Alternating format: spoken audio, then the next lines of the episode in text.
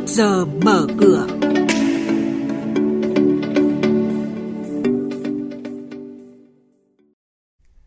Thưa quý vị và các bạn, chuyên mục trước giờ mở cửa có những thông tin đáng chú ý như hơn 350.000 tỷ đồng bổ sung ngân sách cho các địa phương, đầu tư trực tiếp nước ngoài tăng trong tháng 10, nhận định thị trường hàng hóa thế giới. Và ngay sau đây, biên tập viên Hà Nho và Thành Trung sẽ thông tin chi tiết. Vâng thưa quý vị và các bạn, Nghị quyết về phân bổ ngân sách trung ương năm 2021 vừa được Quốc hội thông qua, trong đó dự toán 350.804 tỷ đồng để bổ sung cân đối ngân sách, bổ sung có mục tiêu cho ngân sách địa phương. Tổng số thu ngân sách trung ương là 739.401 tỷ đồng và tổng số thu ngân sách địa phương là 603.929 tỷ đồng, nghị quyết giao kiểm toán nhà nước trong phạm vi nhiệm vụ, quyền hạn của mình tiến hành kiểm toán việc thực hiện phân bổ ngân sách trung ương bảo đảm đúng quy định của pháp luật.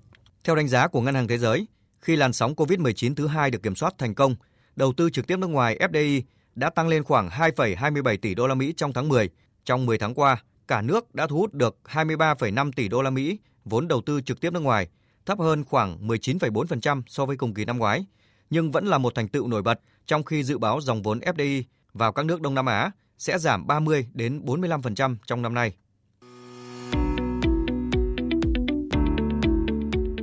Quý thính giả đang nghe chuyên mục Trước giờ mở cửa phát sóng trên kênh Thời sự VV1 từ thứ 2 đến thứ 6 hàng tuần trong theo dòng Thời sự sáng. Diễn biến thị trường chứng khoán Biến động giá hàng hóa được giao dịch liên thông với thế giới trên Sở Giao dịch Hàng hóa Việt Nam. Nhận định phân tích sâu của các chuyên gia tài chính, cơ hội đầu tư được cập nhật nhanh trong Trước giờ mở cửa.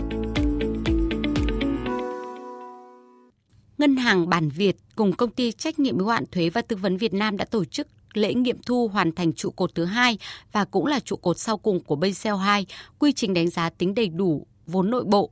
Như vậy, sau một năm được chấp thuận cho triển khai sớm Basel 2, đến nay, Ngân hàng Bản Việt tiếp tục là một trong những ngân hàng đầu tiên hoàn thành sớm cả ba trụ cột của Basel 2.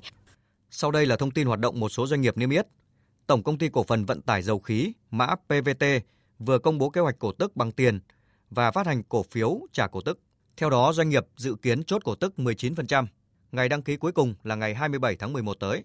Công ty cổ phần phân bón dầu khí Cà Mau mã DCM cán mốc sản lượng sản xuất 800,19 nghìn tấn ure quy đổi về đích sớm 51 ngày so với kế hoạch đã ghi tên top 10 nhà máy phân bón có hiệu quả hoạt động tốt nhất thế giới do nhà bản quyền Hector Topso đánh giá.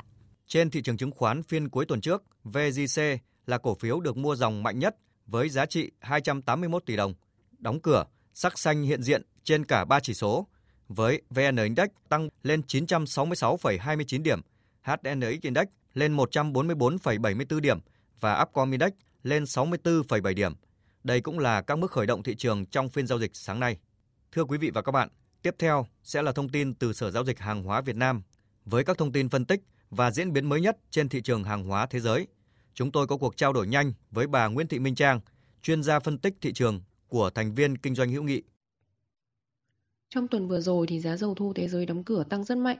Giá dầu thô WTI đã tăng 8% lên 40,13 USD một thùng, trong khi giá dầu Brent đã tăng 8,4% lên 42,78 USD một thùng. Giá dầu thô đã tăng mạnh hồi đầu tuần nhờ sự hỗ trợ của thông tin về loại vaccine mới, với hiệu quả lên tới hơn 90% trong quá trình thử nghiệm lâm sàng giai đoạn 3.